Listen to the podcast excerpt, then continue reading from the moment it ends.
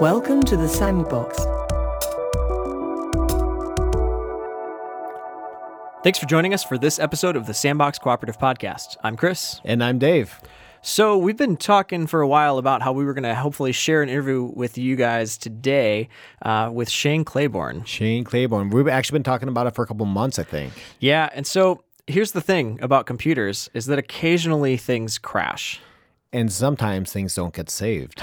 That was not quite the problem this time around, but uh, unfortunately we did uh, did have some computer issues, and so we're going to be bumping that episode back a little bit, uh, but we do want to let you know that if you've been looking forward to that, you can definitely hear it in the next uh, next few episodes.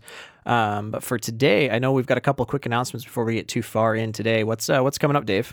Well, we've got this uh, event coming up on May seventh. It's our live event with Drew G. I. Hart. He'll be talking with us about his new book, The Trouble I've Seen, Changing the Way the Church Views Racism. Yeah, absolutely. I think it's a, it's a pretty important conversation. I think mm. it's uh, obviously a lot of us are thinking about it and talking about it uh, just kind of in our normal conversations, and I'm excited to, to hear what he has to, to share with us.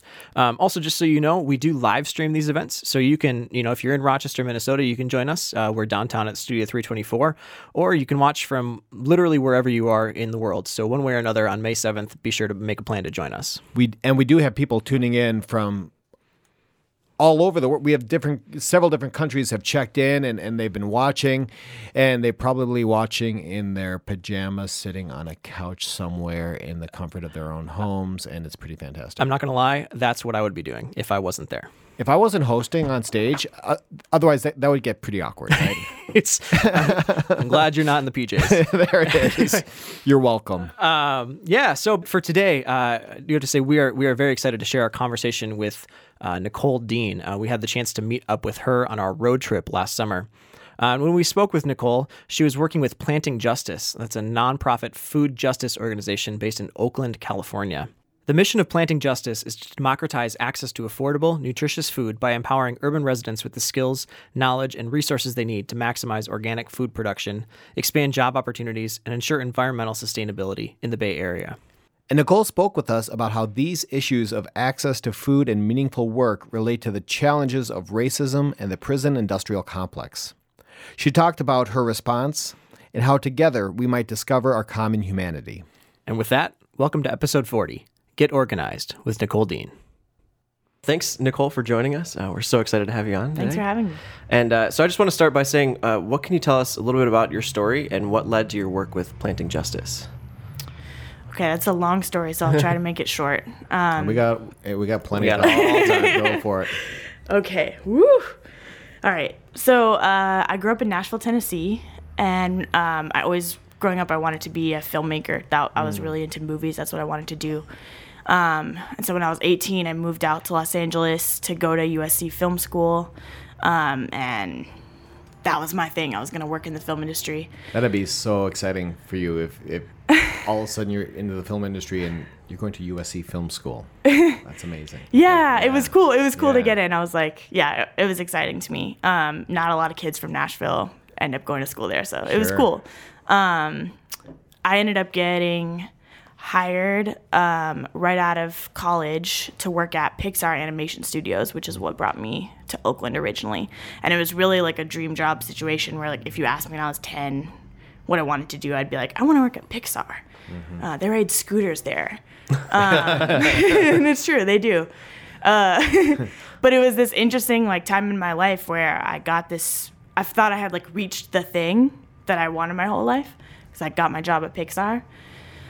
Um, and really soon after I started working there, I started feeling like really spiritually sick, mm. like really like it was the weirdest thing. I could not explain it, but I felt spiritually sick. Mm. Um, I think part of it is that I moved to Oakland to take the job. At that time, you know, the building I had moved into, I was the only white person in the building.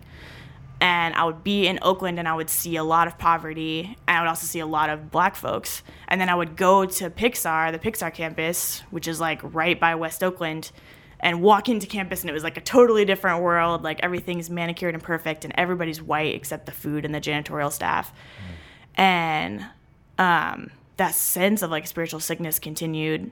Uh, and I guess the next big thing is that I read in the paper that the police had killed a seventeen-year-old teenager um, in Oakland.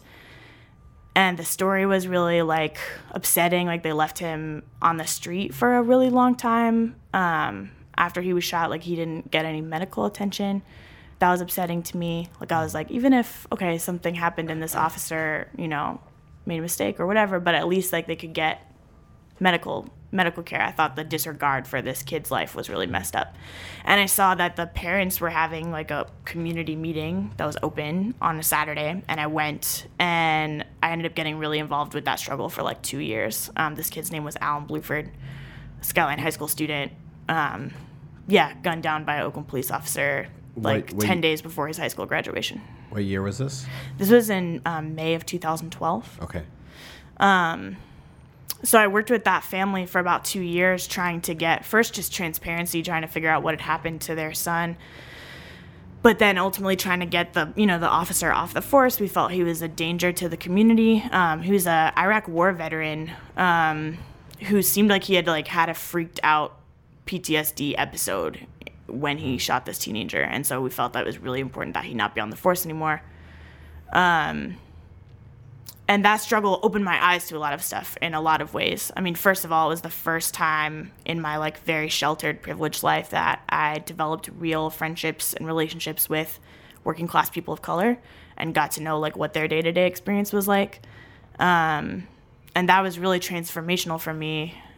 And it made me also realize that, like, I couldn't just organize around this one instance of police violence. Mm-hmm. You know, about a year into into being at these meetings every week and trying to trying to basically get this officer fired, I kind of started realizing, like, even if we get the officer fired, it's not going to change the fact that people are getting, like, stopped and frisked all the time.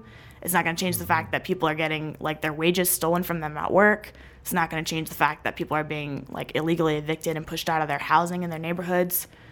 So I got involved in, like, the broader movement, I guess. I... joined a prison abolition organization called Critical Resistance. I was a member for three years. Pr- prison abolition organization. Could you yeah. see that? That's a new term for sure. for some of us. Um, so basically, I, prison abolition for short. It's really prison industrial complex abolition. Mm-hmm. Um, and it basically is the philosophy that, or the idea that we should abolish the social function of prisons in our society. This the sort of, like, accepted function of prisons and police is that we have to keep people safe. Um, the prison abolitionist perspective is that those things don't really keep anybody safe.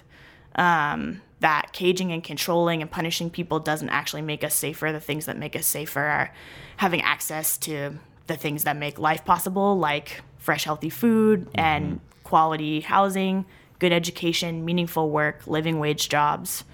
Um, those are the things that actually can keep us safe, not prisons and police. Right. Um, it addresses the, the system, um, the systemic uh, nature of, of... Yeah. Yeah. Yeah. Like, for example, I mean, for example, with the police violence issue, I feel like it's really interesting. A lot of the focus in the last two years since the Mike Brown and Eric Garner cases have been around, like, oh, we let's get every police department body cameras. Um, or let's get every police department an independent police commission. And those reforms have been implemented in the Bay Area for a while now, and they don't make anything better. like, mm-hmm. the fact is is that mm-hmm. we spend, like, sixty percent of our general fund on the police department. That basically is the purpose of it, is to go around and harass poor people of color and hopefully put them in cages. And as long as that money's being spent on that instead of being spent on our schools and um, housing and good jobs for people, things aren't going to get better. The whole nature of policing is violent. Mm-hmm. Like, you're always going to have these instances as long as you have policing in the way that we have it today. Um, well, and as as you're talking about the um, the prison industrial complex, I mean, there's something that a lot of people don't realize is that there are a number of private prisons in the country. Where so, like, you've got a business model that depends on someone being incarcerated. Absolutely. Like, that's how you make your money. And so, of course, that's the end goal. Like, what do we expect to happen, right? Totally, yeah. That was a lot of our work at Critical Resistance, is about um, stopping prison and jail expansion. Um, in California, we have like thirty-five prisons. We've had this huge explosion of prison and jail construction. Um, and the motto we always say is, if we if they build it, they will fill it. So if they mm-hmm. build a prison, they're going to fill it up. So for every time that they that they start expanding, like, we need to fight back and say, no, like, we actually don't want to be putting more people in cages. Right. We want to be shrinking our prisons, not building more of them. Um, and Critical Resistance is a great organization that people should look into if they're interested in prison abolition. They really um, have advanced the concept of that nationally. Um, my work with them mostly focused on solitary confinement in California prisons. Um, which is a, we could do a four hour podcast about right. that. Right. um, but yeah, so I've been doing prison abolition organizing mm-hmm. for, for years. And, um, it's kind of like, I ultimately left my job at Pixar, took political work when I could get it, took film industry work when I needed money. Um,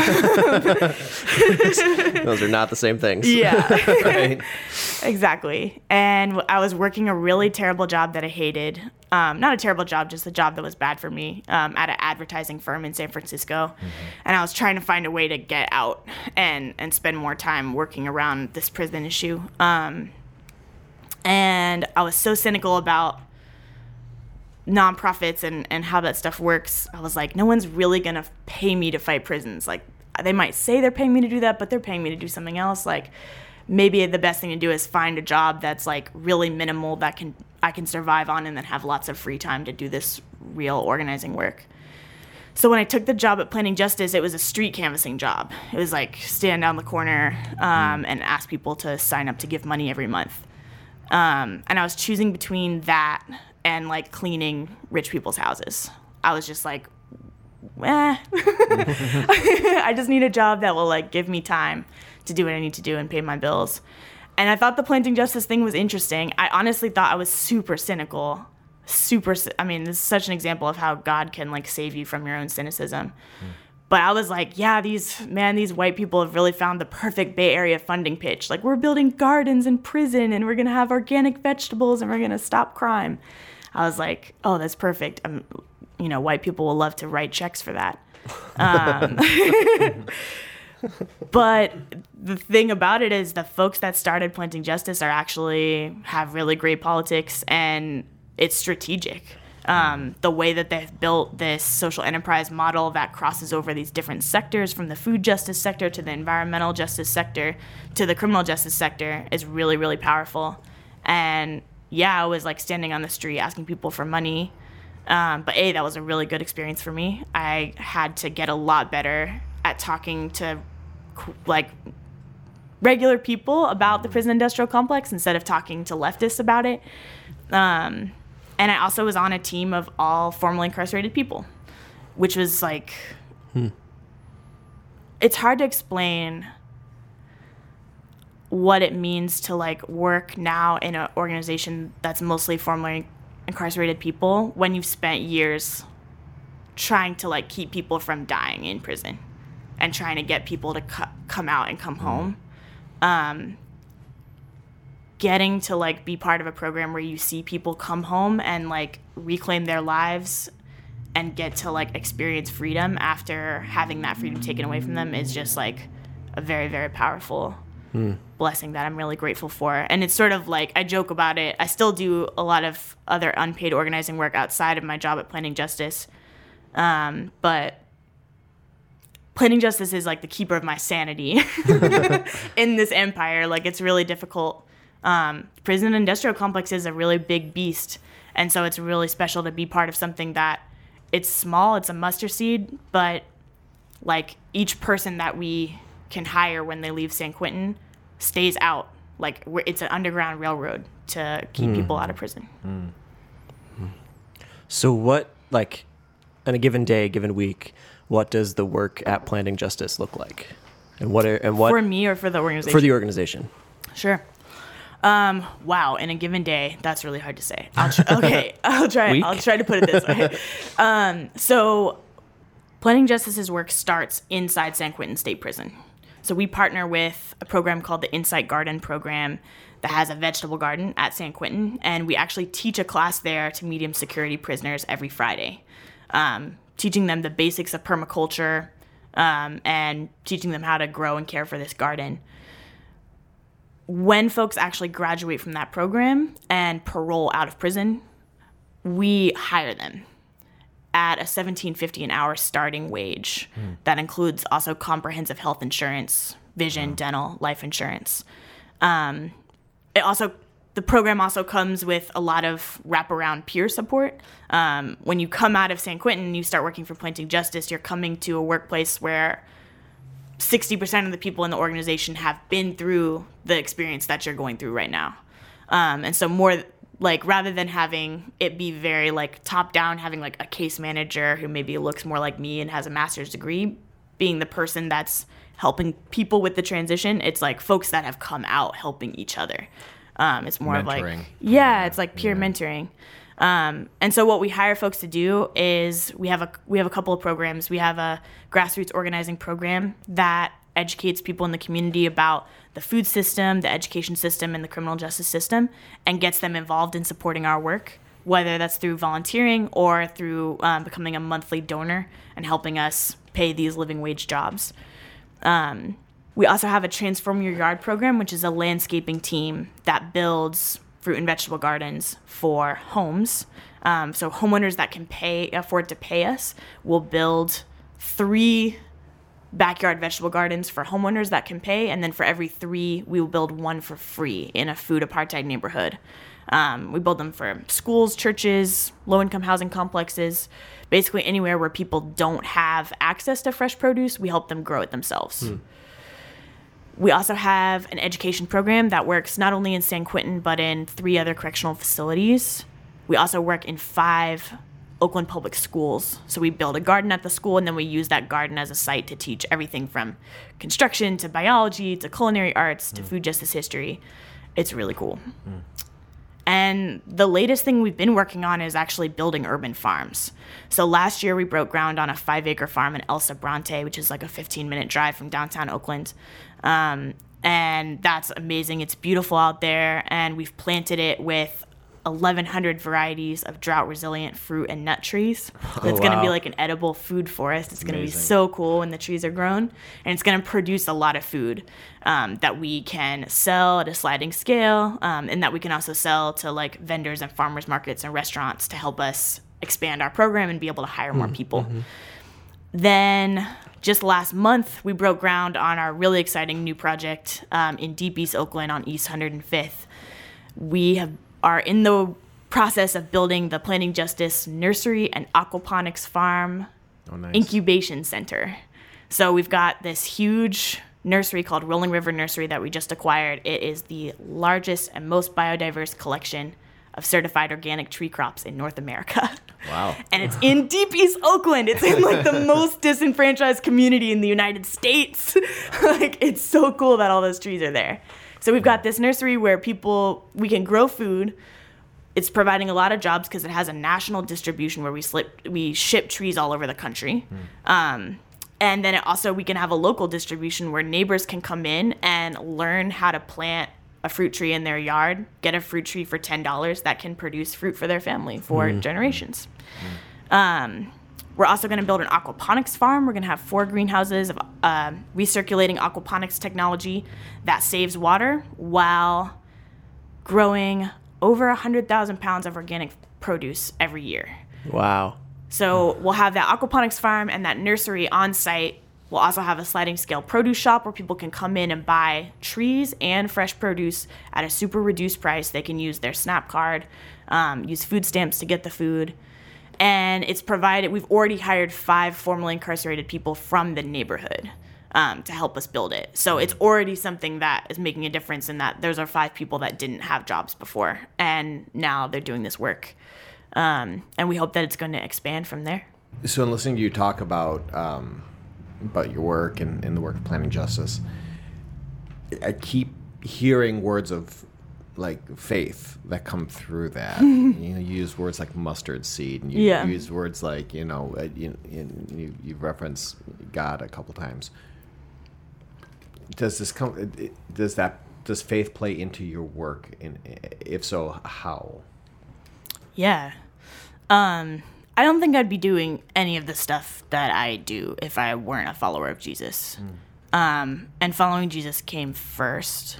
Um, that came from me in high school. I had a really amazing youth pastor named Dixon Kinzer, um, who's a friend of Mark Skindretz. Okay. Um, he brought us out to do like retreats with Mark. Oh, when I was in high okay. school, instead of doing like mission trips, we would do like Jesus Dojo in San Francisco. Oh, nice. Um, nice. So you can get a sense of the kind of politics sure. that were coming through. Yeah, um, yeah, yeah. Even in that early Christian education. Yeah.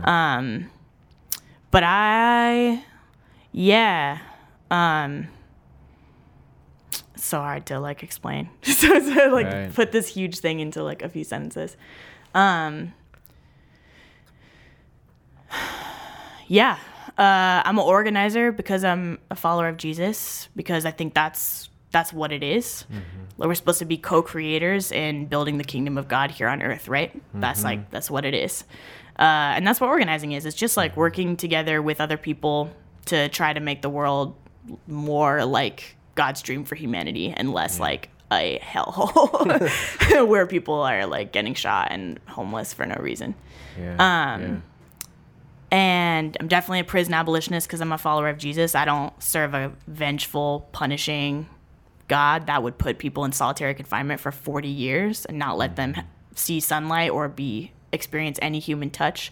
I don't believe that that's, I don't serve a God like that. Right. Um, and what's really been really beautiful for me and what has been a blessing about finding Planting Justice is, like I said, um, this work is really hard. Uh, particularly working around the prison system, you're dealing, you're going up against institutions that are so huge and you have so little power within the prison system. Anyone that has an incarcerated loved one can tell you, you I mean, you have no power. They will like mm-hmm. cavity search you if you try to visit. Like they, there's so much like humiliation and, um, and just, uh, disempowerment that that's a central part of that pro- process. And so getting to work at an organization that is gathering everyday people, like people I meet on the street outside of grocery stores, to help us basically say, like, we don't, uh, we want things to be better. Mm-hmm. We don't want to lock up millions of people in cages. Um, and so let's let's give fifteen dollars a month to this organization and provide living wage jobs for people and see what that does. I mean, California has the highest recidivism rate in the country. Mm. Seven out of ten people who get released from a California prison are back inside in less than a year. Less than a year. In less than a year. Seven out of ten. Mm. Um, and it's used as justification to keep locking people up and keep locking people up instead of realizing like, oh, this is failed policy. This fails seventy percent of the time. Right, we should right. maybe try something different. Something's broke. Yeah, yeah, totally. Um, and so like, you know, you can go as a like anti-prison mm. organizer and like beat your head against the wall and mm-hmm. say like, this policy fails seventy percent of the time. Stop spending my tax dollars on it. You can say that over and over and over, but the conversation becomes different when you just start doing the work yourself. Mm. The real work of helping people transition out of prison and stay home and stay free and become mm. like people that everyone should look up to because they're serving their community every day. Mm-hmm. Um, and so like I went up to the to Sacramento to talk to the Board of State and Community Corrections last year. They were giving out half a billion dollars in jail construction funds um, to counties all over California. And the literal justification that the board gave for why they were spending that money in that way was that um, there's about seven thousand people that are going to be released based on a, a proposition that was passed by the voters um, to reclassify certain offenses and let people out early. And they said, well, we know these seven thousand people are going to get released in the next year, and we know that preventing recidivism is difficult or impossible. And we need some place for these people to go. So we need to construct county jails for them to get locked up in when they when they inevitably come out and reoffend, right? Mm. Um, and so to be able to get up with Planting Justice and say, hi, we're Planting Justice. Our budget is less than zero point zero two percent of what you're about to spend building more jails, and we have a zero percent recidivism rate. So it's not true that preventing recidivism is impossible. It's not true. You just lied. And we just want to make that really clear. And maybe you should start thinking about other ways to invest that money to stop recidivism. Mm-hmm. Um, so yeah, getting to be uh, part of a place that it's it's small. You know, we've we've supported twenty people so far. We've twenty people coming out of San Quentin in the last five years. Um, there's, like I said, there's thousands and thousands and thousands of people that are locked up in California, and we're not able to provide thousands and thousands of jobs yet. Uh, but to even get to support twenty people and see their lives be totally transformed um, is very faith restoring for me in a way that sometimes prison work can be challenging in that way. Right, right. So, um, okay, so Planting Justice, obviously very centered around food and good food and providing jobs for people. And it's also connected with uh, the prison system and the problem of that. Uh, we often would look at those things, particularly when we don't don't know, don't have really tight connection to either of those issues specifically. Um, we might look at them and say, oh, that's two different things. Mm-hmm. So why is it not two different things? I think our, our co-founders, um, Gavin Raiders and Hale Zandi, are really kind of genius. They they both came out of the, the anti-war movement um, and have really strong like anti-imperialist politics, which I appreciate. Um, but they uh, part of part of their idea for Planting Justice is um, that the reason that we have war in the Middle East is because we're really dependent on oil. Um, and part of the reason we're really dependent on oil is because of the way our food system works, um, and the fact that most of the food that is grown is not distributed locally. It's like shipped and, and driven all over the country and all over the world. It's packaged with lots of plastic. Um, it's not a sustainable food system. It, it needs a lot of oil to keep going. And so they were like, well, what if instead of trying to knock on people's doors, telling telling them to stop the war in Iraq, where people are like, what are you talking about? I'm cooking dinner. Like, I don't know. I don't know about the war in Iraq. Um, what if we engage people in transforming the food system um, and tried to create something that was more sustainable, that didn't rely on this thing that's causing all this um, strife and violence in our world, and also just worked better and enabled people to have better access to the food that keeps us healthy. Um, and they started doing that work, and And then they realized that the as they started hiring people, um, I think Hale had started volunteering at the Insight Garden Program in San Quentin, like working in the garden with prisoners. And it, something clicked um, that we should provide jobs when people come out. That would make a huge difference in people's mm. ability to stay mm-hmm. out. Mm-hmm. Um, and they were really, really right about that. Having not just a living wage job where you can really depend on your paycheck and you don't need to have a side hustle going to make your ends meet, um, but also to be doing meaningful work in your community is such is such a powerful incentive to to do the really, really hard work that it takes to transition home from a place like San Quentin State Prison. I've heard a lot of guys that we work with get emotional talking about like building vegetable gardens in neighborhoods where they're used to sell drugs mm. that killed people in their community. You know, mm. I brought poison in this community for years, and now I'm back and I'm bringing medicine, I'm bringing food, I'm providing, I'm turning things around. Um, yeah, and so it's really, really beautiful, um, a beautiful bringing together of different ideas. Time after time, Jesus says things like, love your neighbor. He says, love God with all your heart, your soul, your mind, and strength, and love your neighbor as yourself. He tells a parable that says, whenever you cared for someone who was hungry, naked, or in prison, you cared for me.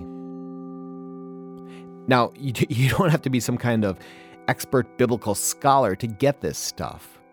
Love your neighbor. Pretty simple, right? Sure, until it's not. Love your neighbor. This is hard work. Loving your neighbor means advocating for the one who is a victim of police violence. It means standing against unjust systems that warehouse people for profit. It means doing the hard work of advocating for neighbors who struggle to find nutritious food, housing, education, meaningful work, and living wage jobs. Love your neighbor means growing a food forest in the city of Oakland, for crying out loud. Love your neighbor. It it can mean getting belittled and mocked as someone who is out of touch with the way the world works, when in reality, you are more and more in touch than ever. Nicole is a community organizer. Jesus was a community organizer. He organized around love. And that can be brutal and hard work, but it is also the kind of work that changes the world forever and helps us and others to experience life that is truly life. It helps us and our communities to experience a little bit of heaven right here and right now. Thanks for listening to this episode of the Sandbox Cooperative Podcast. And special thanks to Nicole Dean for sharing some of her time with us while we were in California. Yeah, such a great conversation. It was great to to hear her voice again. Absolutely. And I think pretty important stuff that we can uh, continue mm-hmm. to be chewing on for a while. Um, stay tuned in the coming weeks uh, with the podcast for conversations around what it means to ask questions and how we can continue discovering and learning as people of faith.